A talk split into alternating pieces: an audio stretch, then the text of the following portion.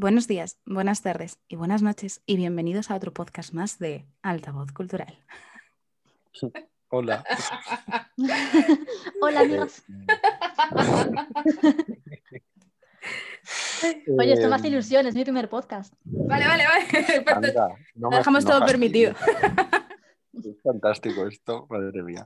Eh, nada, es que no, no conseguimos nunca el, el tomárnoslo en serio, la entradilla. Habremos hecho ya cerca 40. de 50. Bueno, sí, 40, 30, 50, bueno, y siempre es que cuando acaba ese silencio que se hace, en fin. Bueno, disculpas a mm, oyentes, vamos a comenzar. Tenemos hoy la clausura de nuestras primeras jornadas poéticas Mariposa y Mujer y tenemos una invitada más que especial, poeta, escritora, editora, la mamá de Ediciones en el Mar, nada más y nada menos, y una persona maravillosa que además desde Altavoz, desde que la conocemos, eh, fue invitada como poeta a aquel invierno que gritamos, la hemos secuestrado para varias iniciativas chulas de recomendaciones, de charlas, de coloquios, editoriales, etcétera. Nos parece una figura muy, muy interesante y muy necesaria en este mundo editorial y literario. Así que muy bienvenida, Lara Losada. Ay, muchas gracias, qué ilusión. Ya sabéis que siempre estoy encantada de hablar con vosotros, es un placer. Qué guay. Es un placer tenerte aquí, un verdadero placer y además, bueno, que tengamos el honor de clausurar contigo estas jornadas que han sido tan especiales. Las primeras esperamos de muchas dedicadas a la poesía y Mm. en concreto a la poesía por voz femenina y bueno, consideramos que ha sido una iniciativa muy, muy chula, que ha quedado muy redonda gracias a la participación de nuestras queridas invitadas. Inauguramos con Marta Castaño justo para cuando escuchéis este podcast una semana antes, hablando también como hoy haremos con Lara de los temas centrales de las jornadas, ¿no? De poesía, mujer, naturaleza. Y después hemos tenido una semana plagada de actividades con Eloísa Cañete Herrera, que nos ha dejado recomendaciones poéticas y una reseña preciosa de Eco, de Silvia Mago. Con la propia Silvia hemos tenido un coloquio primaveral poético compartido con nuestra querida chica sombra, Tamara López. Y asimismo hemos tenido pues eh, otra, bueno, otra mariposa por ahí flotando de manos de, de Paula Iglesias, que le ha dedicado un comentario literario muy, muy bonito a los dos poemarios que tienen que ver con la mariposa. Anatomía de una mariposa, de Paula Moreno, publicado en La. Carmencita, y Vomitando mariposas muertas, publicado en Matraca Ediciones por Tamara. Y asimismo hemos tenido una aportación brillante, desde aquí lo reafirmamos como hemos hecho en redes toda esta semana, un artículo precioso de nuestra querida Paula Moreno sobre poéticas de lo ajeno, eh, que tiene que ver con su experiencia bilingüe eh, a caballo entre Londres y Cádiz y su poesía en los dos idiomas, su transformación vital y literaria a raíz de esa conexión, etcétera. En fin, ha sido una semana cargada de cosas chulísimas. Muchas gracias a todas, de verdad, por participar, por implicaros, por vuestro cariño. Y bueno, cuando escuchéis este podcast con Lara, ya habréis disfrutado además del poema o macropoema, si queréis, Una mariposa de cuatro cuerdas vocales, compuesto por ocho versos de cada una de nuestras cuatro participantes principales, las cuatro autoras principales, ¿no? Tamara, Paula Moreno, Eloísa y Silvia Mago. Esperamos que os haya gustado y, y así como toda la semana, así que vamos a clausurar con, con Lara, que nos hace mucha ilusión que sea la... Yo lo pensaba estos días, digo, si, si Marta Castaño es la madrina, Lara, que es la que cierra, es la madrina, pero mm, desde el otro lado, ¿sabes? Es como, no sé, tiene que haber una palabra por ahí, porque contra madrina suena, suena muy mal. Entonces, mm, no sé, eh, bueno, eh, lo buscaremos para que quede bonito y mágico la próxima vez, pero sí, es- también igualmente es nuestra madrina de algún modo en este sentido, por supuesto, son dos personas que queremos mucho en altavoz y bueno, pues es un placer tenerla hoy para hablar de, de poesía y, y de todo lo demás. Así que vamos Ay, a comentar qué os parece. De repente siento muchísima responsabilidad. Venga, vamos, vamos con ello, vamos con ello, no me hagáis pensarlo. Vale, vamos a empezar, empiezo yo. Eh, ¿Cómo ves el panorama poético de autoras actualmente y de las, de las actuales también? Pero bueno, actualmente, ¿cómo lo ves? Bueno, pues yo creo que, que desde hace ya bastantes años la mujer ha incurrido en la poesía de una forma bastante fuerte y aquí en España sobre todo ha habido un, un movimiento, bueno, increíble, ¿no? Sobre todo a través de editoriales independientes vemos que la figura cobra una importancia muy, muy grande Incluso, bueno, hay proyectos específicos dedicados simplemente a, la voz de las mujeres en poesía, ¿no? Así que mm, yo creo que se está recuperando eh, la figura de la mujer en la poesía y, esperemos que dure mucho tiempo, porque desde luego salen cosas muy, muy interesantes. Sí, además, mm, a mí me parece muy interesante, Lara, lo que dices, porque yo en estas jornadas he reflexionado mucho, además, eh, a raíz, por ejemplo, de haber leído las recomendaciones de Loisa o el artículo de Paula sobre su experiencia entre Londres y, y lo que dejaba atrás aquí en España. Y tienes razón que es algo que yo siento fundamentalmente nacional o, bueno, como queramos llamarlo, español, en fin, no, no sería ninguna de las dos la palabra, pero quiero decir a nivel de que eh, hay un síntoma común entre las autoras eh, de habla hispana, vamos a dejarlo ahí, que es donde yo creo que más fuerza se está haciendo, eh, no por nada, también conociendo, por supuesto, lecturas de fuera, pero precisamente por eso, comparativamente, creo que el crecimiento mayor ha sido aquí, ha sido de plumas que, son de, todos los lugares y rincones de, nuestro país y, que tienen que ver con proyectos, como bien dices, independientes y muy potentes a la vez. Yo también tengo esa sensación. No sé si también es un sesgo, ¿no? Porque al final yo consumo sobre todo poesía nacional. Eh, pero creo que sí, creo que ha habido realmente ese auge y también lo siento de decir con la figura latinoamericana de la mujer. También creo que en España está llegando mucho más la poesía latinoamericana y, sí, creo que estamos viendo un boom en ese sentido y por suerte también. Sí, sí, sí, la verdad es que además, como decía Marta en la inauguración de las jornadas, con una eh, con una calidad y una garantía espectaculares. O sea, hay una especie de semillas ahí de futuro muy, muy fuertes. Son, son ya presentes porque hay ya poemarios de una categoría extraordinaria, pero sí que da la sensación de que son carreras todavía muy largas por delante para todas estas poetas. Sin ir más lejos, las que hemos tenido en las jornadas, que hmm. son todas, todas o casi todas eh, tienen su primer poemario recientemente publicado o no hace mucho, o van a sacar ahora el segundo, o todavía incluso no tienen el primero y han hecho algún fanzine. En fin, hmm. eh, parece que hay como mucho por delante. Eh, en este sentido, mm, al margen de cómo lo vemos ahora mismo en el panorama, ¿tú crees que es algo que, que nos augura un futuro brillante? ¿Tú crees que esto, porque también hay una parte muy muy feroz de, la crítica, como siempre, y de ciertos sectores inevitablemente mucho más retrógradas, que tienen que ver con eh, el topicazo de que esto es una moda, ¿no? De que esto interesa ahora, eh, de que esto es algo comercial, en fin, porque es así, el movimiento de que ahora por desgracia, ya digo, no, por supuesto no son palabras mías, eh, que bueno, que parece que ahora es el momento de las autoras, etcétera, y que sí que hay editoriales que parece que aprovechan, digamos, editoriales que por supuesto tienen que ver con las que hemos eh, hablado antes, que tienen muchísimos más valores, que se aprovechan, digamos, de ese boom para mm, volver a recurrir a la mediocridad, ¿no? Y, bueno, como es mm, autora, pues ya es suficiente para publicarle un poemario. ¿Cómo ves esto? Y sobre todo, eh, respecto de ello, ¿cómo ves ese futuro?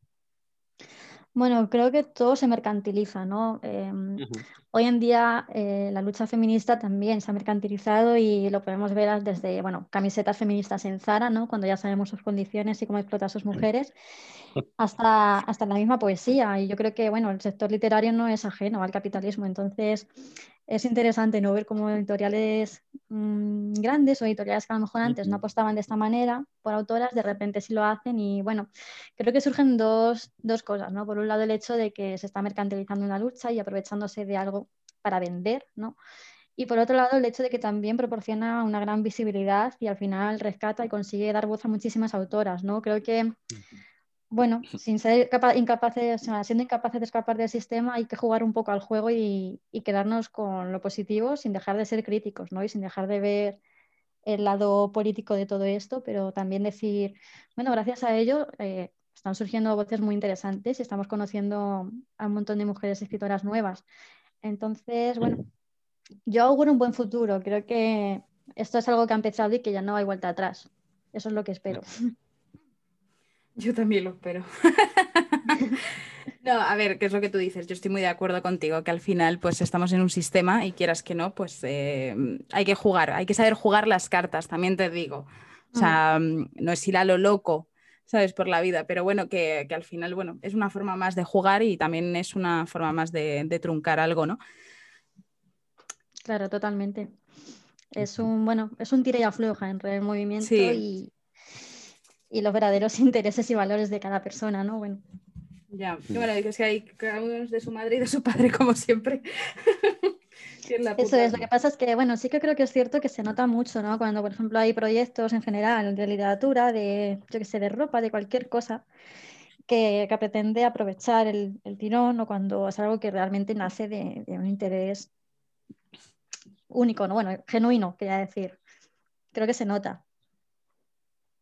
Sí, además yo creo, como bien decías, que tiene mucho que ver con, entre comillas, la juventud o la, la novedad de las propuestas. Es decir, una editorial, efectivamente, como bien decías, que pertenece a un sello gigantesco que lleva pues 30, 40 años en el mercado haciendo de todo y a lo mejor muy bueno, ¿eh? no tiene nada que ver.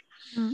Eh, de repente se le enciende la luz y, y, llena su catálogo con autoras estupendas que no habían publicado antes a lo mejor incluso poesía o que sí habían publicado pero en otras editoriales y que ahora de repente les, les apetece o les llama la atención o les ofrecen lo que sea. Y sin embargo, efectivamente, eh, editoriales que nacen con una idea, por eso decía lo de, lo de que son jóvenes, ¿no? Son más recientes, mm. más, eh, bueno, llevan menos tiempo en el mercado y además están mucho más alejadas de ese sentido de comercialización, ¿no? En el sentido mm, peyorativo. Y claro, se nota el sentimiento sobre todo y yo creo que se nota mucho em, la cercanía mm, desde, vamos, por experiencia digo, ¿eh? Eh, de lo que es el autor en general, pero también en este caso de las autoras, eh, además por cosas que nos cuentan a nosotros igualmente, compañeras, de esas editoriales que tienen realmente un interés verídico en, sacar adelante un, un, buen poemario en este caso y editoriales que simplemente, pues lo que tú dices, ¿no? Eh, van a, a, mirar ahora que sea la autora la que ha publicado y tal, o directamente se hacen convocatorias incluso solo para autoras, porque eso cuando mm, pertenece a tu canon de, vamos, a tu canon, a tu línea editorial de forma natural, por ejemplo, la Carmencita, ¿no? Pues maravilloso. Eh, nosotros las queremos muchísimo, son maravillosas Lana e Irene, el trabajo que hacen y todo lo que sacan es mm, calidad y es increíble, pero ellas sí mantienen su línea desde el principio. Es decir, eh, no te sorprende y, y, no juegan a eso, porque realmente mm, ya era su idea original. Pero sin embargo, ahora editoriales que llevan toda la vida sacan una línea exclusiva de autoras, ¿no? Y le llaman, pues no sé, la colección, mm, lo que sea. Pues hombre, eh, claro, como tú bien dices, canta mucho y, bueno... Eh, sí, sí, sí, Y además, eh, también estoy muy de acuerdo con que no tiene que ver, como bien dices, con, con que haya igualmente títulos interesantes ahí o la autora en cuestión sea muy buena o... Pero claro... Sí, el hecho es que quizá antes no se estaba dando esa oportunidad, ¿no? Exacto, sí, y yo me quedo con eso, sí. Sí, tienes mucha razón en, que merece la pena, dentro de todo ese juego que, decís, eh, merece la pena quedarse con lo bueno, que al final es que hay otra autora más, que es una autora que probablemente ella mm, lo haya hecho lo mejor que haya podido y probablemente haya hecho incluso un buen trabajo, en muchos casos es así, por supuesto, y simplemente ahora tiene una oportunidad que antes no tenía. Entonces, bueno. También eh, me, me gustaría meter aquí la puntilla, cuando trabajas en marketing, o sea, el mundo del marketing en sí, yo esto creo que lo he dicho ya más de una vez en algún podcast, da totalmente muchísimo miedo. O sea, a mí es mm. un mundo, yo, o sea, yo, yo, mm, día tras día veo cosas como preparar una landing page eh, exclusiva para mujeres, ¿sabes? Y dices, ¿por qué? O sea, ¿por qué? Esa segmentación.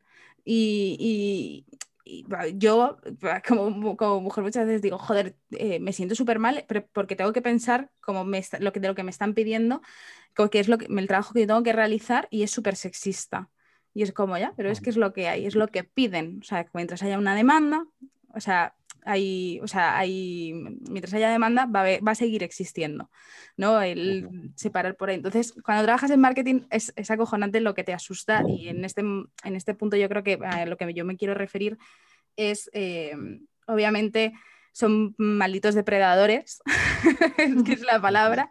Entonces, sí, cuando ven una oportunidad y, se, pues, claro que se suben al carro y se van a aprovechar de ello y mañana ya nos olvidaremos de que ha habido una colección de, de, poesía hecha solo por mujeres en esta editorial, ¿no? porque mañana se olvidarán de ella o dentro de unos años y ya no existirá y, mm. les interesará otra cosa, como los cuentos infantiles ilustrados o cualquier cosa que sea ese momento un punto de, eclosión. Y es horroroso, porque realmente no piensan. Mm, Sí, o sea, te entiendo perfectamente. Yo, bueno, por un lado yo también me dedico al marketing, entonces entiendo perfectamente lo que dices y sí, es cierto que hay ahí un, sesgo y una distorsión importante. Y por otro lado también yo tengo la visión muy clara de, de bueno, mi editorial parte con unos valores, ¿no? Pero por otro lado, una cosa que también intento dejar clara siempre es que una editorial es un negocio. Quiero decir, no deja de serlo, no, no podemos esperar de una editorial por ser simplemente algo que se dedique a un ámbito creativo o, porque, bueno, no sé, porque tenga X valores, que no vaya a jugar con ello, ¿sabes? Quiero decir, al final mm, el ámbito creativo no está exento, ¿no? No es algo como súper pulcro y en el que no se comete ningún pecado y se juega siempre limpio. Quiero decir, seguimos jugando al juego, ¿no? Aquí yo hago libros, me encanta, me hace muy feliz, es mi trabajo de mis sueños, pero por otro lado tengo que pagar facturas, quiero decir. Entiendo un poco las dos partes de, bueno, es complicado el equilibrio, ¿no? Creo que lo más importante al final es educar también al cliente. Para mí es algo muy importante decir, tú tienes que ser consciente de lo que consumes, cómo lo consumes. O sea, para mí es súper importante. Bueno, igual que el tema de comprar en, librerías independientes y todo esto, ¿no? Es como, yo intento siempre educar y crear una perspectiva crítica sobre lo que se consume y cómo se hace, que creo que al final es la única responsabilidad que podemos inculcar a la gente. Ya, lo que pasa es que, bueno, como siempre, pues eh, creo que hay, mm, hay, una mala educación. Bueno, siempre volvemos al mismo tema, ¿no? Hay, hay una, mala educación en el sistema. Entonces, hmm. eh, que las empresas tengan que educar, o eh, en este caso, o sea, a mí me parece, me, parece algo de locos, ¿sabes? Cuando tendría que haber, o sea, no tendría que hacer falta. Es decir, no consumas aquí. La, la eterna deconstrucción, ¿no? Que hemos hablado nosotros muchas veces con, con más gente en, los podcasts, además de diferentes ámbitos, ¿no? Esa deconstrucción constante de yo antes hacía esto así, pero ahora me he dado cuenta de que se puede hacer de otra manera, que es mejor o que efectivamente, como dice Lara, pues mm, refleja unos ciertos valores que van más acordes con ciertas cosas o, son simplemente eh, formas más coherentes de hacerlo. Lo que pasa que, como bien decís, estás dentro de un sistema y hasta que tú no haces clic, pues eh, a ti, bueno, no te importa tanto o eh, mientras te vaya bien, pues mm, te da igual, etcétera. Y no terminas de, cambiar esos ciertos hábitos, ¿no? Y de hecho, eh, relacionándolo con la literatura, nosotros nos hemos encontrado con varios casos, además de autoras geniales que hemos podido reseñar y leer en alta voz, que justamente eh, se han dado cuenta mm, muy recientemente, eh, autoras ya pues con una cierta, fin, una cierta madurez eh, y una conciencia de que escribían y de su literatura y lo que querían contar, por supuesto, que hasta hace muy poquito no han virado su, discurso o su estilo hacia el lenguaje que más la representaba como mujeres, quiero decir, ¿no? más allá de, luego ya el, el aspecto formal del lenguaje inclusivo o la forma de poner eh, ciertas cosas, los pronombres, etcétera. Más allá de eso, eh, el hecho de, dar esa imagen, como, como bien decides, de, eh, de, seguir una línea que ya está, está, establecida y que, bueno, de momento, pues, en fin, estaba ahí, no pasa nada y nos va bien, hasta que haces clic y dices, joder, si yo es que no me siento representada, en este caso, eh, con lo que estaba haciendo hasta que de repente descubres que lo puedes hacer de otra manera y te es más natural incluso. O, a mm. partir de ahí te empiezas a natural porque te estás deconstruyendo. ¿no? Y en ese sentido, eh, yo quería preguntarte, Lara, ¿cómo eres tú como editora de cómo eh, contribuyes en ese sentido a, este presente y este futuro que estamos hablando del panorama poético y también como contraste cómo eres como autora y si, sin jugar mucho a, ello, porque siempre es una pregunta complicada, si consideras que hay mm, cierta distancia o no entre lo que tú quieres y haces como autora y lo que quieres y haces como editora. Wow, cuántas preguntas, se me van a olvidar. bueno, a ver, os cuento un poco. Yo mm, como editora creo que, mm, bueno, no sé, quiero empezar diciendo que no, no considero que esté contribuyendo especialmente a ninguna lucha feminista de forma realmente activa o consciente. Realmente la editorial es feminista porque yo soy feminista y, bueno, se que bajo mis valores, ¿no? Em, no considero que tenga un proyecto tampoco enfocado directamente a, pues eso, a publicar exclusivamente a mujeres, no es así. También tengo autores publicados, aunque es verdad que las voces que más me interesan es, son femeninas, pero no se debe quizá a una reivindicación política en este caso, sino algo inconsciente el hecho de que a mí me interesan más esas voces. Y esto quizás esté relacionado con mi faceta como autora. Yo, como autora y como lectora, sobre todo en toda mi vida, me he pasado a lo mejor 22 años leyendo hombres exclusivamente casi. Mm. Y después de 22 años mm, leyendo en Twitter y un poco aprendiendo ese activismo a través de ahí, llegué al tweet de pues, mm, ¿por qué no eres mujer de forma activa? O sea, requiere una implicación real, un cambio por tu parte. Y una vez que llegué a eso, eh, bueno, un poco lo que comentaba Ferki, eh, supuso un cambio total para mí. Me di cuenta de que las mujeres hablan otro lenguaje, se expresan de otra manera, mucho más cercana a mis realidades, a mis experiencias. Em, y encontré ahí, pues bueno, algo que a día de hoy continúa de forma pues permanente. Yo hoy en día casi todas mis lecturas son, son femeninas. Eh, y se debe más bien a eso, a un interés personal en, en, esas voces, que creo que me representan muchísimo más y me parecen mucho más interesantes porque las encuentro mucho más variadas que, que las voces masculinas. Quizá porque ha sido lo universal, no es lo que hemos consumido siempre. Y, y en ello no había encontrado nada tan, bueno, que me hiciera llegar tanto, ¿no?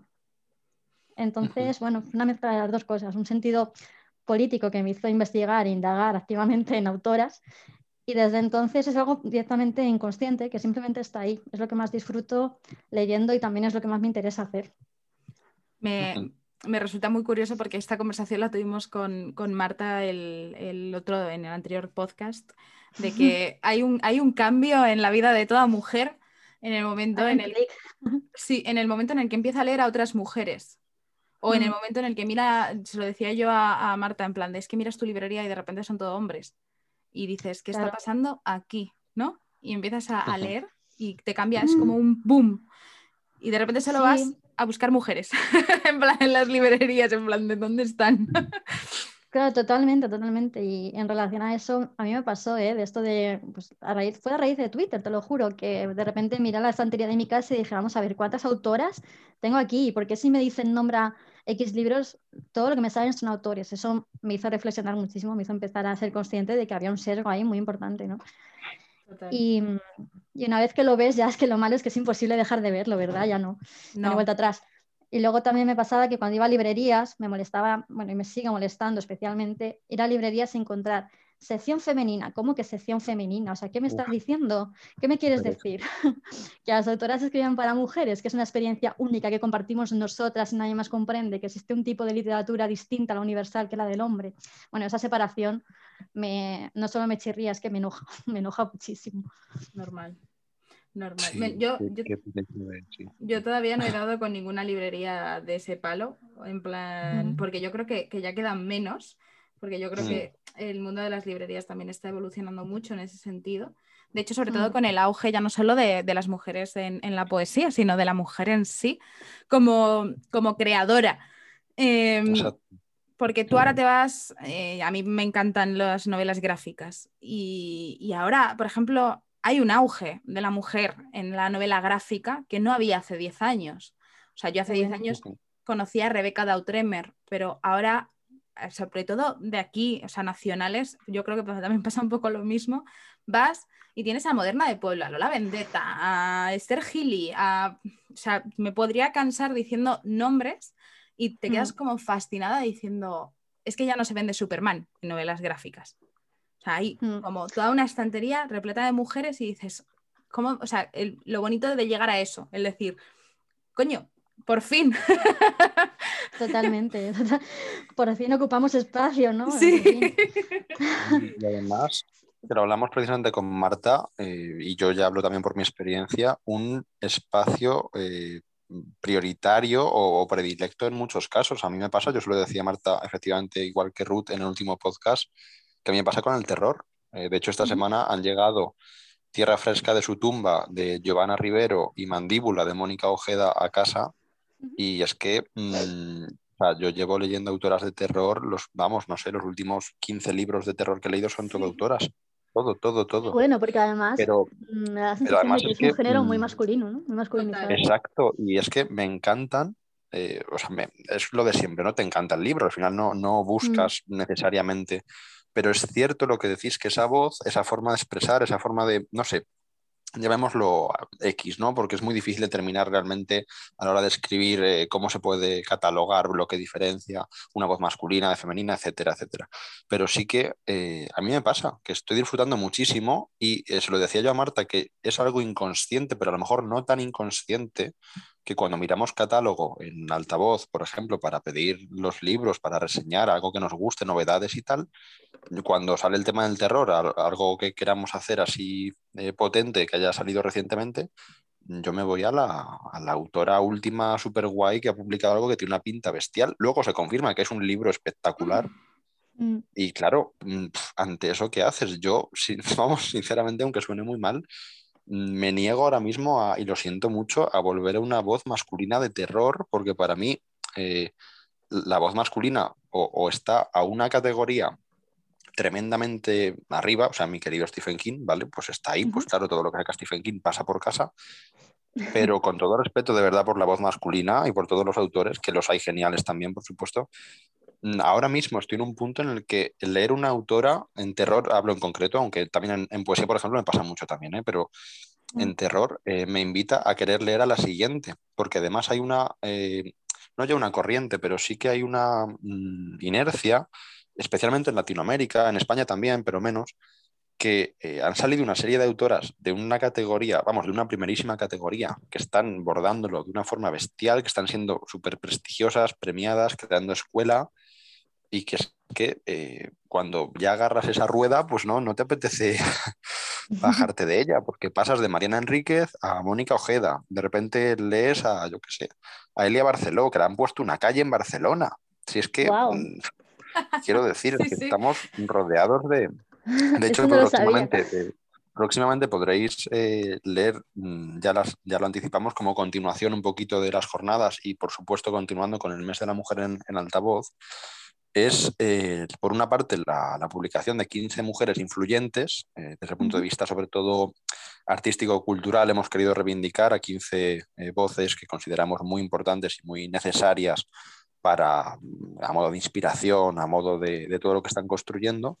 Y también eh, después tendréis un estupendo artículo que no podemos desvelar en qué sección de momento porque va a debutar, que es eh, el, terror en, el terror femenino. Y justamente eso voy, que bueno, pues en esta sección encontraremos en ese artículo, pues no sé si son 15, 20 autoras, creo recordar, que de primerísimo nivel de terror eh, que ya no están con nosotros o que siguen con nosotros, que son actuales y que son todas mm, geniales. Entonces, bueno, por cerrar el tema, sí que desde mi punto de vista me pasa exactamente lo mismo. Eh, ha llegado un punto en el que inevitablemente pues quieres continuar leyendo autoras una tras otra. Y, y no es que antes, como bien decís, no estuviera ahí, porque no sé, yo creo que, no sé, quiero pensar, ¿no? Que nadie eh, tiene dos libros eh, para elegir y dice, ah, cojo el del autor. Quiero pensar que eso nunca ha sido así. Bueno, no sé, no sé qué pensar realmente, pero en tal caso, no, no será,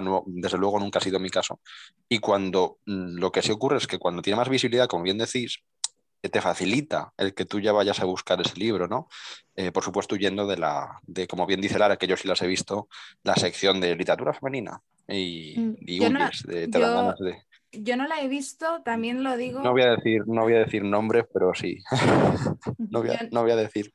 No, no, voy a mandar la ubicación de la librería para que no la queméis, pero sí. Eh... yo creo que al final tampoco es una cuestión de. Mm, de mm, no sé, de machacar. Yo creo que es desacertado, ¿eh? es desacertado. Creo que es, creo que es una, una, especie de estrategia que incluso puede estar hecha con una buena intención de querer visibilizar algo y mal llevada. O sea, creo que muchas veces Mm, se, parte de un quiere y no puedo. Bueno, yo supongo que se irá normalizando y, esa sección desaparecerá de casi todas partes, no pasa nada. Es cuestión de, tiempo, chicos. Bueno, pues aquí seguimos con nuestra mm, hada eh, de las jornadas, porque teníamos una madrina, entonces ahora Lara es la hada. Se me acaba de ocurrir, es una chapuza, pero bueno, eh, no se ve cómo. ¿no? Y no irme del podcast sin, sin ponerle un nombre, lo siento.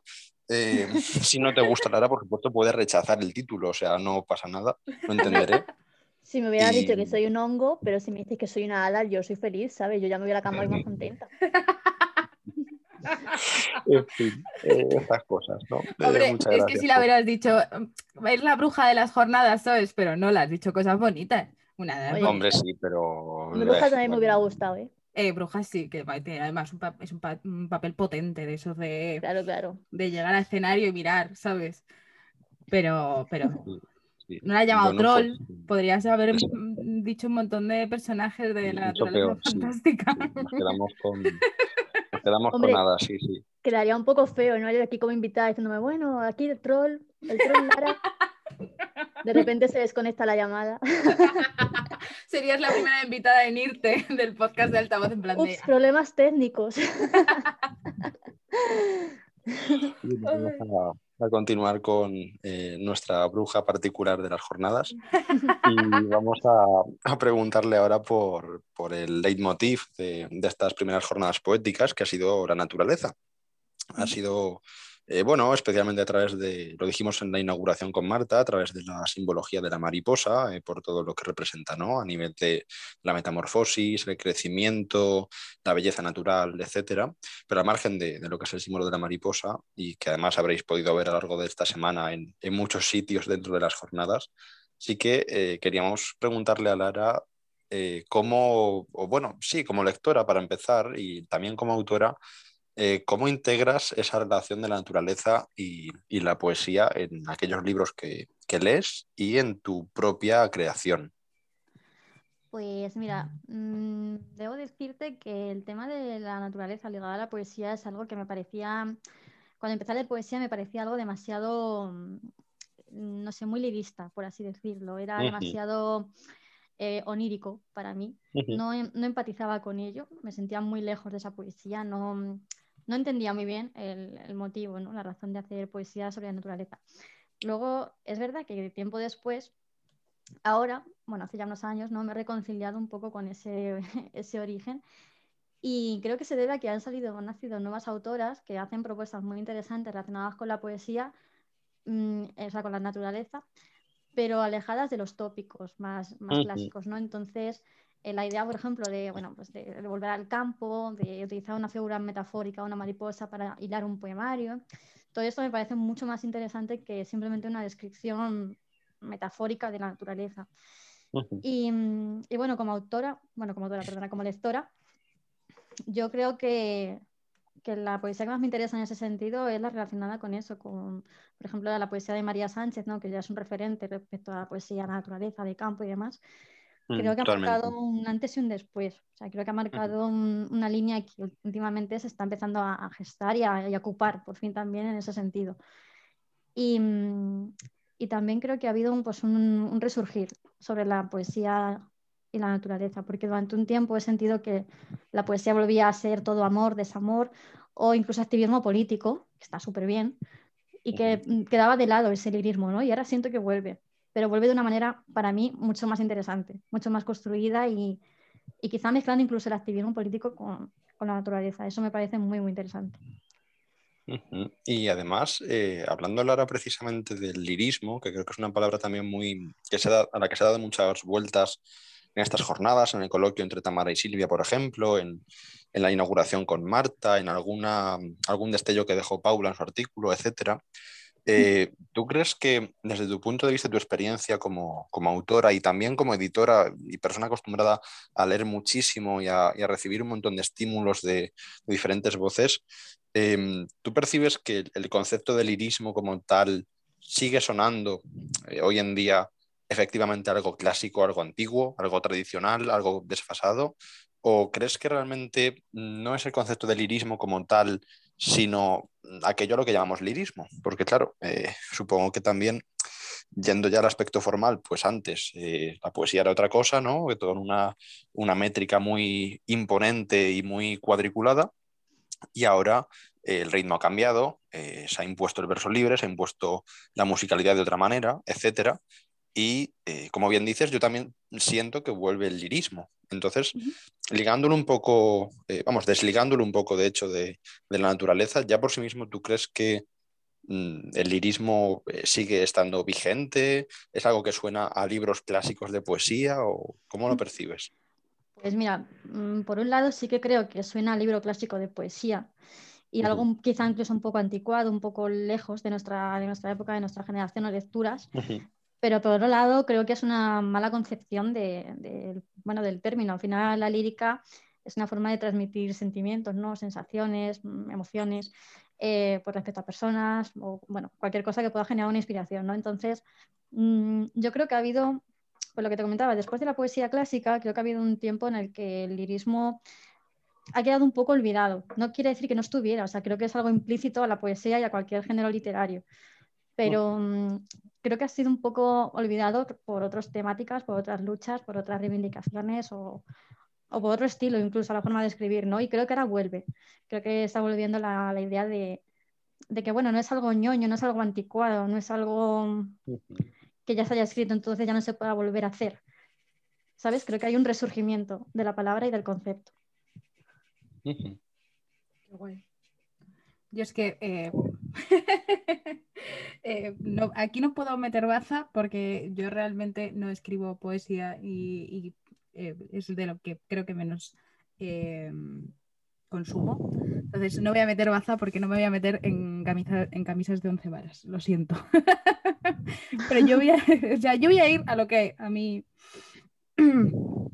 Eh, Lara, yo quiero que me recomiendes cosas. Yo voy a la chicha. Me encanta, es que ha sonado. Yo te recomiendo lo que tú quieras. yo te recomiendo champús, pastas, tomates, lo que tú quieras. Sí, sí, sí, yo sé que... Ha sonado eh, completamente a todo lo de. O sea, lo que llamamos de podcast está bien, pero no me interesa tanto como lo que necesito ahora. Que es, o sea, Lara, por favor, dame lo que necesito. He notado agresividad, en plan, por favor, dame lo que vengo buscando. Un, deseo ahí escondido que ha estado aguantando un buen rato hasta que por fin se ha liberado. Estos 40 minutos eran, vamos, me da igual, yo quería llegar a este punto, ¿no? o sea, lo, lo, digo siempre, o sea, me gusta que me recomienden cosas porque yo las apunto y en algún momento llegaré, pero yo, sinceramente, estaba esperando este momento porque yo tengo muy alta estima respecto a lo que me vas a recomendar. Entonces. Ay, por Dios. Uh, responsabilidad. ahora, dice Lara, mira, yo prefiero no recomendarte nada. ¿Te imaginas? Yo, yo prefiero hablar de tomates. ¿Maduros o no maduros? Eh, hay, una cosa, hay una cosa genial en, en, tantos podcasts como hemos hecho y ya, bueno, reduciéndolo al ámbito literario, que si te das cuenta, no han coincidido yo creo que prácticamente nunca nadie en ninguna recomendación. Eh, ¿No? Eso por un lado es fantástico porque amplías la lista de forma infinita, pero por otro lado sospechas de las recomendaciones, porque si nadie te recomienda lo mismo nunca, es que a lo mejor eso no es tan maravilloso. En fin, yo ahí lo dejo para que reflexionéis sobre las recomendaciones. Pues me eh, parece curioso porque, por un lado, muchas veces está el sesgo de que yo siento que lo que yo leo es lo que lee todo el mundo, porque al final creas tus propias redes sociales, ¿no? Y dices, me rodeo de gente afín, sigo a gente afín, entonces me da la sensación de que todos estamos leyendo lo mismo. y luego sales de ese círculo y la realidad no es esa. es, un, es un sesgo, entonces puede ser verdad, ¿eh? Confiemos en las recomendaciones. Bueno, cuento un poquito las mías si queréis. Mm. Sí. ¿Cuántas recomendaciones se me permite hacer? Porque podemos estar aquí una tarde. Lo que quiera la niña de las recomendaciones. Eh, yo, mira, mm, te lo voy a poner fácil. Si quieres, hasta fuera, fuera de la poesía. Vale, genial. Pues bueno, de hecho, yo leo muchísima poesía, pero si, si me seguís por redes y demás, sabéis que no es mi género favorito. Entonces, sí. pues venga, venga, voy a contar. Eh, vamos a, bueno, voy a empezar por la poesía, así no lo quitamos lo primero, ¿parece? vale. Venga, de poesía tengo que recomendar em, Violencia de Viviana Collado, que lo publica La Bella Varsovia. La Bella Varsovia en general, súper recomendado. Me encanta. Otro de poesía que considero muy bueno es el libro que, ha hecho Liberoamérica, de, de Liberoamericanas, de 140 poetas contemporáneas, creo que sí, sí, creo que se llama así, 140 poetas contemporáneas. Eh, bueno, imprescindible para abrir miras, para conocer a poetas de habla hispana de, todas partes del mundo. Una maravilla, chicos, os lo recomiendo un, montón. Y os voy a recomendar también uno que ha salido hace poco, que es Árboles Frutales, que es una recopilación de distintos autores y autoras que ha hecho Adrian Beiter, que es autor de esta editorial y lo ha hecho para la editorial 16. Es una maravilla una maravilla. Ese libro que dice, es que envidia, ojalá lo hubiera hecho yo, pues ese. Muy recomendado. ¿Y mm, qué más? Mira, ensayo, el último ensayo que me he leído de autora es el de Luna Miguel, Caliente. Lo conocerá todo el mundo, lo habrá leído todo el mundo, lo tengo que decir porque a mí me encantó. Si no lo digo, no me queda a gusto. y mm, ¿qué más? De novela, os recomendaría, bueno, la editorial que me tiene obsesionada ahora mismo en la narrativa es la editorial Tránsito. Os recomendaría mucho Mestiza, de María Campbell. Muy, muy bueno y muy, muy necesario también, creo. Qué guay. Em, yo te voy a hacer una recomendación a ti, si me dejas. Por favor, por favor. Uy, uy, uy. Ha sonado sexy, por favor. Dime. ¿Te, ima- te imaginas? Em, joder, espérate que miro para atrás. Uy, aquí es que no tengo la mayoría de los libros. No, pero te voy a recomendar uno que creo que te va a gustar mucho. Eh, me, la, acabo- me la acabo de terminar hoy y me gustaría comentarlo en un futuro contigo, a ver qué piensas. Genial, cuéntame. Eh, Madre Feminista, de Menades Editorial. Madre feminista, lo conozco. ¿Lo conoces? No lo he- Sí, claro, no lo he, le- no lo he leído. Pero, mm, espera, ¿es madre feminista o es... eh, ¿Por qué me suena madre desobediente? No, entonces quizá me estoy confundiendo. No, es que hay un libro que es Madre desobediente. ¿Te suena por eso? Sí, sí, es que hay, Mm, es que hay pues- otro. Es que Vale, hay, vale. hay varios de ese estilo que van, que, o sea, mm, referentes a- al feminismo de las madres, por decirlo de alguna manera, que eh, mm, no me gusta llamarlo así. Al colectivo de madres dentro del feminismo lo podemos llamar. No lo sé cómo llamarlo Mm. sin meter la pata. Em, y, y hay una que es madre desobediente. Además, eh, en Madre Feminista habla del libro, de hecho. Y... Ay, mira, lo estoy viendo ahora mismo, lo he buscado, ¿eh? no os creáis que es que me acordaba. lo he buscado en Google, que todo lo sabe, y, estoy viendo la portada. Vale, vale, vale. Pues no lo conocía, así que muchas gracias. Pues te lo. Te lo recomiendo muy mucho. Yo, de verdad, eh, me la acabo de terminar hoy. ha sido una carrera de fondo. Y, y a mí me ha abierto muchas, muchas miras y de, sobre todo de cosas que yo no conocía. En plan, a mí me, ha- me ha fascinado por eso. Porque yo no soy madre, yo creo que tú tampoco. Bueno, yo tengo un perro, ¿eso no cuenta? Yo creo que sí. Para el Estado no. Vale, Yo lo llevo diciendo mucho tiempo. Yo, mm, la, mi baja maternal a mí no me la dieron y no me parece, no me parece para un perro pequeño tienes que estar en casa. ¿sabes? es cierto, es cierto. Y sí, yo, lo- la pedí, pero no me la dieron. Me dijeron que eso no, que no había nacido en mis entrañas. Y dije, fatal, pues como, si, como casi que sí. Pero bueno, y, de verdad a mí me ha gustado mucho, sobre todo, o sea, est- está basado en, Polonia, sobre todo, eh, porque la autora es de allí, pero me ha gustado mucho y me gustaría, si te lo lees, comentarlo contigo el día de mañana, a ver, a ver qué piensas. Vale, pues genial. Además, bueno, si va sobre el tema de la maternidad, es un tema que a mí me obsesiona. Así que mm, toma nota, será el siguiente que me, que me pille. Sí, además es una. Es, son, es para. Coño, yo vengo de leerme a Marna Miller, que. Ese no sé si recomendártelo, no lo sé. Que. Porque es- No soy, no soy fan de Amar, bueno, no de Amarna Miller, sino de, de su perspectiva feminista, de su enfoque no, es, no lo comparto, pero aún así me parece interesante ¿eh? leerla y bueno, Sí. comprender distintos puntos de vista y sí, ¿por qué no? Sí, pero vengo de leer a Marna Miller, que obviamente es un punto de vista totalmente diferente, y este a mí me ha parecido sea, una pasada. De hecho, es como estoy a todo el mundo. Aunque no seas madre, tú eres madre, creo que deberías leértelo, pero tú no eres madre, pero también. Lo siento. Sí, ¿no? Es, algo universal que todo el mundo tiene que conocer, pues estupendo, me Y, parece genial. y, joder, ¿cuál era el otro? La isla de los bardos. ¿Bardos? ¿La isla de los bardos? ¿La isla de los bardos, puede ser? Bardos, la isla de femenina. No, espérate, lo busco. A si ver, no a ver. Bardos. Es que. Eh, ahí, libro bardos. Si pongo bardos, claro, me sale un bardo en la historia antigua de Europa. Bien. Bardo libro. A ver si es este. Pues no lo encuentro. Lo tengo en el, en el salón. Puedo ir a por él, pero me da vergüenza ya. Es un too much para el body. Venga, Ruth, puedes ir, hablamos Fer y yo mientras tanto. Sí, sí, sí. Me yo recomienda además hacer yo un libro. Sí, Bardo con V. yo- La isla de las mujeres. De Kiran Milgood Harbrave. La isla de las mujeres, a buscarla, a ver qué me dice Google. No lo conocía tampoco. A ver.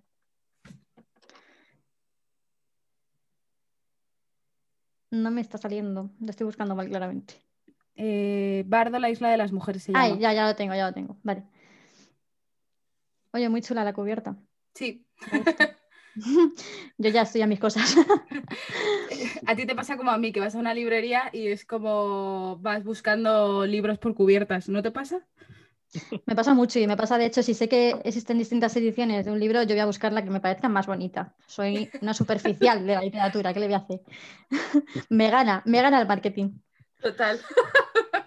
viene de, viene de, es defecto, es defecto crónico, a mí también me pasa. Además voy a, voy, voy a una librería y voy mirando los lomos y siempre encuentro uno que hay alguien que me dice, no lo había visto.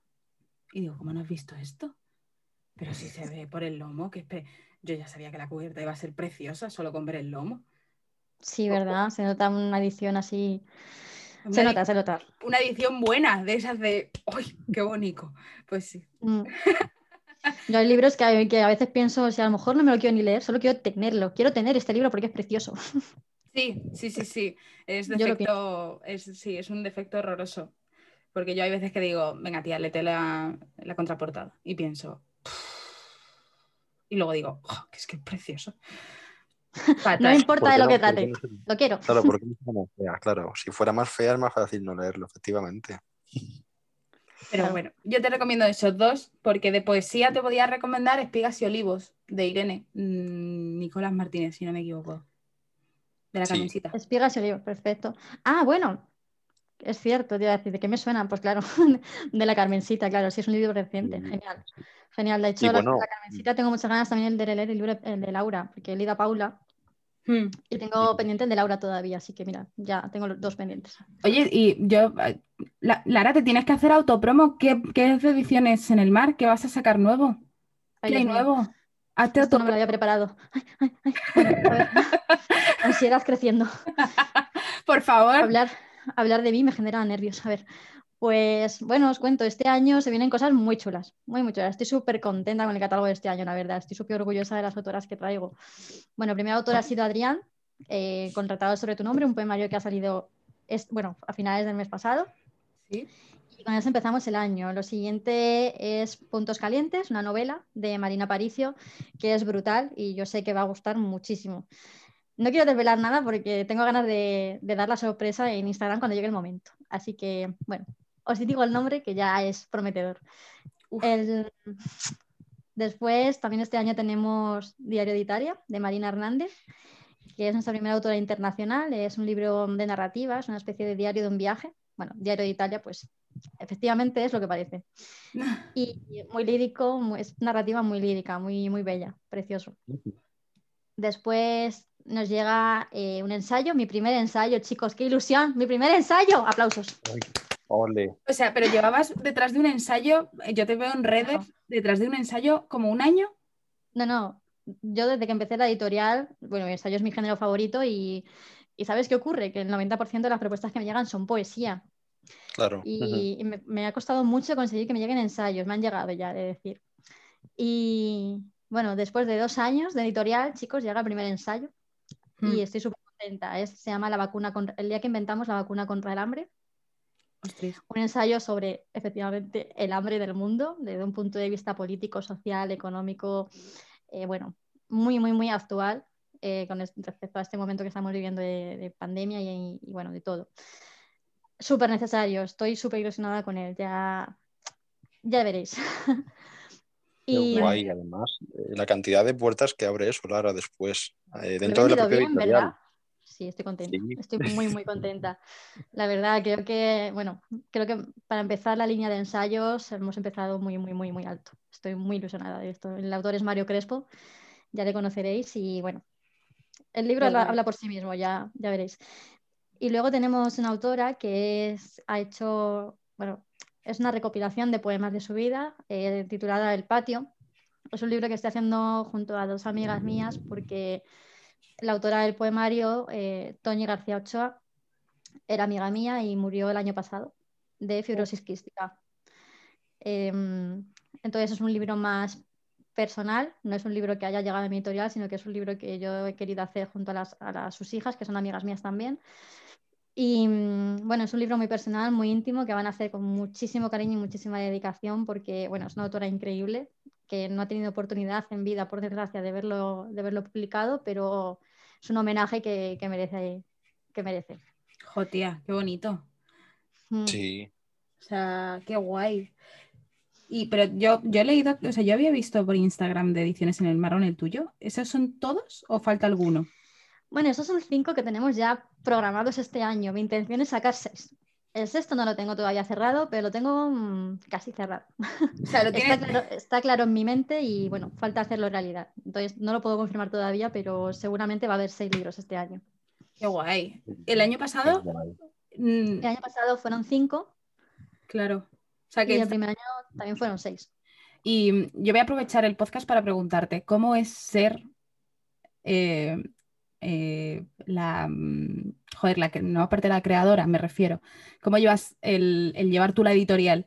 Sé que cuentas de ayuda, pero ¿cómo es el día a día de llevar una editorial? Pues mira, sinceramente voy a desmitificar un montón la figura de editorial y de editora y todo esto. Lo que más haces en tu vida es responder correos. Ese es el mayor trabajo que hago. O sea, yo creo que mi trabajo básicamente es estar en el Gmail.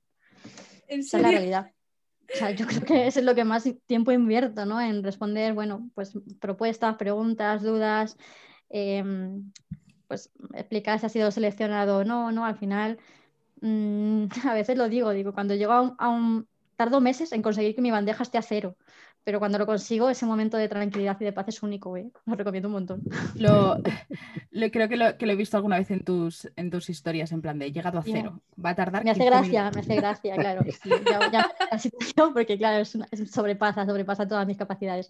Pero bueno, es un trabajo súper bonito, ¿eh? No, es duro, pero es muy, muy, muy enriquecedor, muy agradecido en el sentido de que, bueno, el feedback que hemos recibimos, por suerte, para mí es buenísimo. El hecho de que las autoras estén contentas, las ilustradoras estén contentas es súper importante para mí.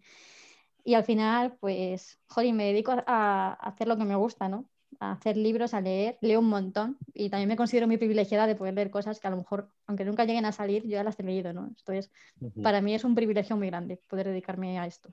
Qué guay, qué guay. O sea, me, me mola muchísimo, en plan, cuando alguien hace Además, te envidio porque yo tengo un trabajo hablando mal y pronto de mierda fuera de altavoz, ¿vale? Por favor, mm. empatizo por si acaso. Si lo está viendo tu jefe, mm, por favor. No pasa nada. Comentario está fuera de lugar. No, no pasa nada. La broma, jaja. Mi, mi, jefe no creo que jamás llegue a escuchar un podcast mío. O sea, no, no, no, no es mi target. Em, pero, o sea, tengo un trabajo de mierda y siempre pienso en dejar un trabajo de mierda y emprender y echarle ovarios a la vida y, luego siempre pienso, tía, tienes que pagar un alquiler, tienes que mantener a tus cuatro animales, tienes que, ¿sabes? Y es como... Ah. Y hacer realmente... mira, yo, si quieres, te, te, quito un poco la idea, o, a lo mejor te animo, no lo sé. yo cuando empecé a editorial en 2019 tenía un curro bueno, bien, bien pagado, estable, bien en Madrid, y no era feliz, así que lo dejé todo por hacer esto. Fue una buena decisión, a nivel emocional la mejor, que no he sido tan feliz en mi vida como, como ahora y con lo que he conseguido hacer. A nivel financiero, horrible decisión, terrorífica, no la recomiendo. No da dinero, amigos. Hacer libros no da dinero. Da bienestar espiritual y emocional y mucho enriquecimiento, pero dinero no es la palabra. Entonces, bueno, creo que si lo compaginas con otra cosa es una buena opción, eso sí es verdad. Pero, ostras, yo no, no sabría gestionarlo, ¿eh, Lara? O sea, yo eh, dos, o sea, yo con altavoz eh, y estoy ahora metida en otro proyecto porque yo soy así de, de ¿cómo, cómo, se podría decir? Sí, o sea, sí, soy de culo inquieto y mi trabajo de 40 horas de lunes a viernes y, ¿sabes? Mm, que ya hay veces que tengo que decir a Ferki, necesito una tarde. que nadie me hable, que nadie me diga nada. Y es como, uff, uff, me peta muchas veces la cabeza, ¿eh? O sea, como, mm, o sea, si me dedicara a emprender, echaría todo mi rato en ello. Bueno, eh, miento, o sea, es que yo ya estoy emprendiendo con altavoz cultural, pero eso digo yo, eso ya es un proyecto de emprendimiento, que estamos aquí como si no lo hiciera, ¿sabes? Sí, sí, sí, sí. Lo que pasa que, claro, eh, como lo hago con gusto y lo, y lo llevo tan bien y por fin he, encontrado un equilibrio. Mm. y ya verás, ya verás, Lara, cuando, cuando de ahí salga ediciones altavoz. Yo ahí lo dejo sobre la mesa. ¡Oh! ¡Oh! Lo que se acaba de decir aquí, por Dios. Esto, esto es una realidad. O sea, acabáis de hacer aquí un noticias, un news. Sí. Mm, no es un news a, largo, es un news a largo plazo. Sí, no, es verdad que y lo hemos hablado y ahora hablando en serio, eh, también para nuestros oyentes que a lo mejor acaban de asustarse un poco, em, sí es cierto que el germen está ahí y que Ruth y yo lo hemos hablado ya, bueno, hace tiempo, además yo tengo la sensación y lo, hablamos hace poco, que es algo que prácticamente en paralelo a lo que es la plataforma siempre ha estado ahí en la sombra guardado. Mm. Eh, porque también es lo que tú dices, la experiencia a mucho menor escala, ¿no? Pero comparativamente con nuestros certámenes, eh, lo que tú decías, te llegan montones de relatos, de poemas, te encantan, los editas, los lees, las antologías súper bonitas, cómo salen, tal, tal. Y claro, mm, no, no quiero decir para nada, por eso te digo que salvando mucho la distancia, que eso ya sea todo lo que luego haces una editorial, evidentemente no. Eh, pero sí que al final la pasión es compartida, ¿no? Es algo similar en cuanto a que vamos, en cuanto a la parte bonita, quiero decir, ¿no? La parte eh, más ociosa de leer y, corregir y seleccionar y todo esto y montarlo todo en un mismo archivo y ponerle una cubierta bonita y todo eso. Y darle, y darle vueltas a la cabeza todo el día. Claro, todo eso, o sea, todo eso es, un poco la parte bonita compartida de la, del mundo editorial, eh, en el buen sentido, en el positivo, y de lo que hacemos nosotros eh, con nuestra humilde aportación a la comunidad literaria físicamente hablando, ¿no? Lo que es pues sacar las antologías y demás y descubrir autores, también con el tema del certamen mensual, todo esto. Entonces, claro, de eso a dar el paso, efectivamente, como bien dices, eh, hay un mundo y hay una realidad muy dura pero sí que es algo que, bueno, que no, es ningún secreto entre nosotros eh, y lo hemos hablado ya muchas veces y bueno, no estamos, por supuesto, en posición de hacer ningún tipo de declaración formal de cuándo queremos o cómo queremos, pero sí que la idea está ahí, eh, no la hemos desechado en ningún momento, ni tampoco consideramos que tenemos por qué, porque tampoco tenemos esa, esa urgencia ¿no? de, hacerlo. Entonces, de momento, pues mm, tiramos adelante con la plataforma, estamos muy contentos con todo lo que hacemos y bueno, eh, quién sabe. Eh, por eso quería yo deslizarlo, que tampoco sería tan extraño, es como dice Ruth, es a largo plazo, pero sí que, bueno, mm, yo creo que si llegamos es porque realmente nos ha ido muy bien en, en, todo lo demás, en poder afrontarlo, como decía Ruth, en poder emprender en ese proyecto específico, en poder volcarnos ya de otra manera a eso y el poder apostar por algo que también, pues lo que tú dices, ¿no? En te en resumidas cuentas es liarte la manta a la cabeza un día y decir hasta aquí hemos llegado y Ferki, mm, quiero montar una editorial contigo o sin ti. es una amenaza, ¿eh? yo lo voy a hacer. No, eh, es que las cosas sin altavoz cultural funcionan eh, por, los, por, los dos bandos, que no es que yo mm. no tenga, no, tengo a Ferki extorsionado, ¿vale? Pero para nada. En, en altavoz funciona mucho el quiero hacer esto y el otro dice, vale. en plan, me parece correcto. Y el, Siempre hay ese apoyo, ¿no? Eso es bonito. Yo, bueno, me parece una evolución natural de vuestro proyecto. No me parece nada impostado ni nada que surja espontáneamente. Creo que es una evolución natural y que llegará seguramente. O sea, tiene muchísimo sentido además. Joder, la labor que hacéis, joder, no sé si se pueden decir palabras en el podcast, pido perdón. sí, por supuesto. Yo las digo siempre. vale, joder, pues. la labor que hacéis me parece súper importante, es imprescindible. Además, creo que incluso más que visibilizar cosas y dar, y dar voz, creo que la labor más importante desde mi punto de vista es que sois capaces de unir, de unir voces y de unir perspectivas, de unir mm. mundos, de unir, o sea, de unir una comunidad literaria que me parece súper importante. A veces decir, mm, ¿por qué no hablamos una editora con otra editora? ¿no? Y vosotros os dedicáis a establecer esa conversación, ese punto común. Eso me parece bellísimo. O sea, creo que tiene muchísimo valor que hacía mucha falta también un proyecto así, tan, bueno, tan sincero y tan involucrado con, con, el sector. Y me parece maravilloso. Cuando llegue el momento de hacer una editorial, por favor, hablemos, hablemos y hagamos sinergias juntos, ¿no? Me parece estupendo. No te preocupes que serás de las primeras en, en saberlo. Vamos, eh, de hecho es la primera vez que lo hablamos en un podcast, de hecho. ¡Ay, Dios mío, qué emocionante!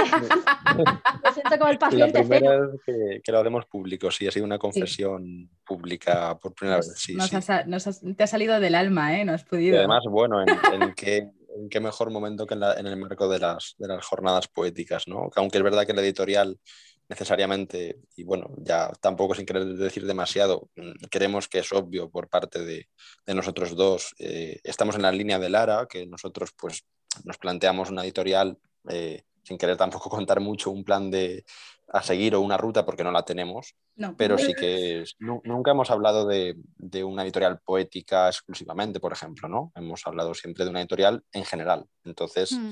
claro, lo que decía antes Lara, esa ilusión tan grande de que le llegue su primer ensayo, pues a mí me ha, no sé, me ha despertado esa, esas ganas, ¿no? De decir, jope, a lo mejor se concibe eh, la editorial por, bueno, por nuestros registros, por lo que hacemos y demás, como algo a lo mejor a priori más relacionado con la poesía, porque bueno, es verdad que nos llegan eh, muchas veces más contenido de poesía que desde otros ámbitos de lo que es la literatura o lo que es el arte en general, porque nosotros, por ejemplo, cuando hemos querido potenciar el mundo de la ilustración con certámenes y demás, ha sido un fracaso rotundo. Y mira que tenemos gente maravillosa alrededor, que nos apoya, que nos ayuda, eh, Ruth se lleva, eh, vamos, a, los hombros todo lo que es el, poder darle visibilidad y más, eh, vamos, cundiendo con su ejemplo como artista. Y aún así, seguimos muy encorsetados indirectamente en, en la literatura, en algunos ámbitos, y sobre todo dentro de eso en la poesía. Entonces, bueno, yo me quedo con eso, con que sería una, puestos a soñar, pues una, una editorial muy, muy diversa y variada, sí, sí. Vemos a Ferki dejando la universidad por... ahora, que pretendo entrar y la dejo a los... Bueno, yo, yo, veo que cualquier día dejáis todo, ¿eh? Dejáis todo y volcáis en el proyecto. Al final también hay que pensar, nosotros llevamos con esto, este año, Altavoz Cultural cumplirá en octubre, noviembre, ¿cuándo era Ferki? Octubre. Noviembre. Noviembre, ¿ves? Me fatal para las fechas. ¿Cinco años? ¿Cinco? Bueno, realmente. ¿Cinco? ¿Cuatro? no, 2016. ¿Cinco? ¿Cinco, años? Dios mío, si era una jovencita de 23 cuando empecé con esto. es verdad que ¿eh? el, asalto, lo que, lo que viene siendo el asalto de la directora jefa al director jefe, fue en octubre. O sea, fue un, día de octubre de oye, o sea, lo, lo, que es, tú imagínate eh, es que la palabra oye viene muy bien aquí, ¿no? Es como oye, o sea, el, golpe en el, hombro de oye, ¿sabes? atiéndeme. Oye, una pues, cosita. Pues, es, así, para eso tú, ya la conoces, no es oye, o sea, oye, quiero hacer esto. Y hasta hoy. Entonces, claro, eh, es mucho tiempo, es mucho tiempo. Y bueno, pues además con iniciativas como la de estas jornadas, que nos dan esa, esas ganas de seguir creciendo porque vemos que además alrededor las autoras, por ejemplo, de esta semana han estado todas muy implicadas, eh, muy generosas. Volvemos a decirlo que muchas gracias por invertir el esfuerzo y el tiempo en, crear contenido con nuestra plataforma mano a mano, con prestarnos eh, textos maravillosos, con poner ideas estupendas, con participar en todo porque desde luego es la base de que esto salga adelante. Nosotros eh, estamos, siempre lo decimos que tenemos mucha suerte y es que es la realidad, estamos muy bien rodeados. Así que, bueno, pues hoy ha sido también una muy buena prueba de esto con nuestra querida Lara y además pues ha servido para clausurar unas jornadas que han sido estupendas. Esperamos que sean las primeras de muchas jornadas poéticas. Así que muchas gracias por estar ahí a todas y por participar y muchas gracias Lara por lo de hoy. Bueno, gracias a vosotros, creo que habéis hecho algo maravilloso. Os lo he comentado antes, no he podido seguir toda la jornada, pero mm, me encantará ponerme al día, leer todos los textos que comentáis y, bueno, esa labor imprescindible unir la literatura que continúe muchos años. Por favor, cinco años no son suficientes. Joder, es que me acabo de dar cuenta de que han pasado cinco años y he sido como, Dios mío, o sea, cinco ya. O sea, yo era una niña cuando, bueno, una niña no, o sea, era una mujer ya hecha y derecha, pero coño, ahora soy más mujer, ¿sabes? Ahora ya cumplí años, ya tengo experiencia vital. Soy más, derecha, ¿no? Claro, ya, ya soy, ya, ya, me, ya me puedo poner traje a partir de ahora en los eventos y esas cosas. No, es broma, es broma. es broma, ¿vale? No, pero me con, lo, con lo bien que le queda el traje, qué pena. No, yo traje siempre, pero me refiero que, que, que, al final das la vista atrás y me veo hace cinco años y, me explota la cabeza, obviamente. Sí, que ahora, ahora te tratan, ahora nos pueden tratar de usted. Bueno, a mí ya podían tratarme antes de usted. Tú los tienes los 20 todos, yo no. Por eso, yo ya he pasado ya. Me ha gustado eso. Sí, sí, yo siempre digo los 20 y todos, y los 30 y todos, los 40 y todos y los 50. Mi madre tiene los 50 y todos, de hecho. O sea, 40 y todos, perdón, madre.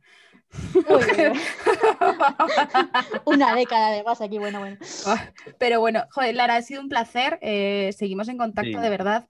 Eh, me alegro mucho de escucharte y, te deseo no es no lo mejor, o sea, lo mejor de lo mejor de lo mejor, vamos, mm, todo, lo, Ay. todo lo bonito. Y, Sí. Y hay que altavoz es tu casa para lo que necesites. Sí, pues mucha suerte y- gracias, y, chicos. mucho éxito para todo, de verdad, te lo mereces y ojalá todos los proyectos que nos cuentas con tanta ilusión salgan adelante y, y muy bien, porque es lo que deseamos. Y además disfrutar de ellos, sobre todo.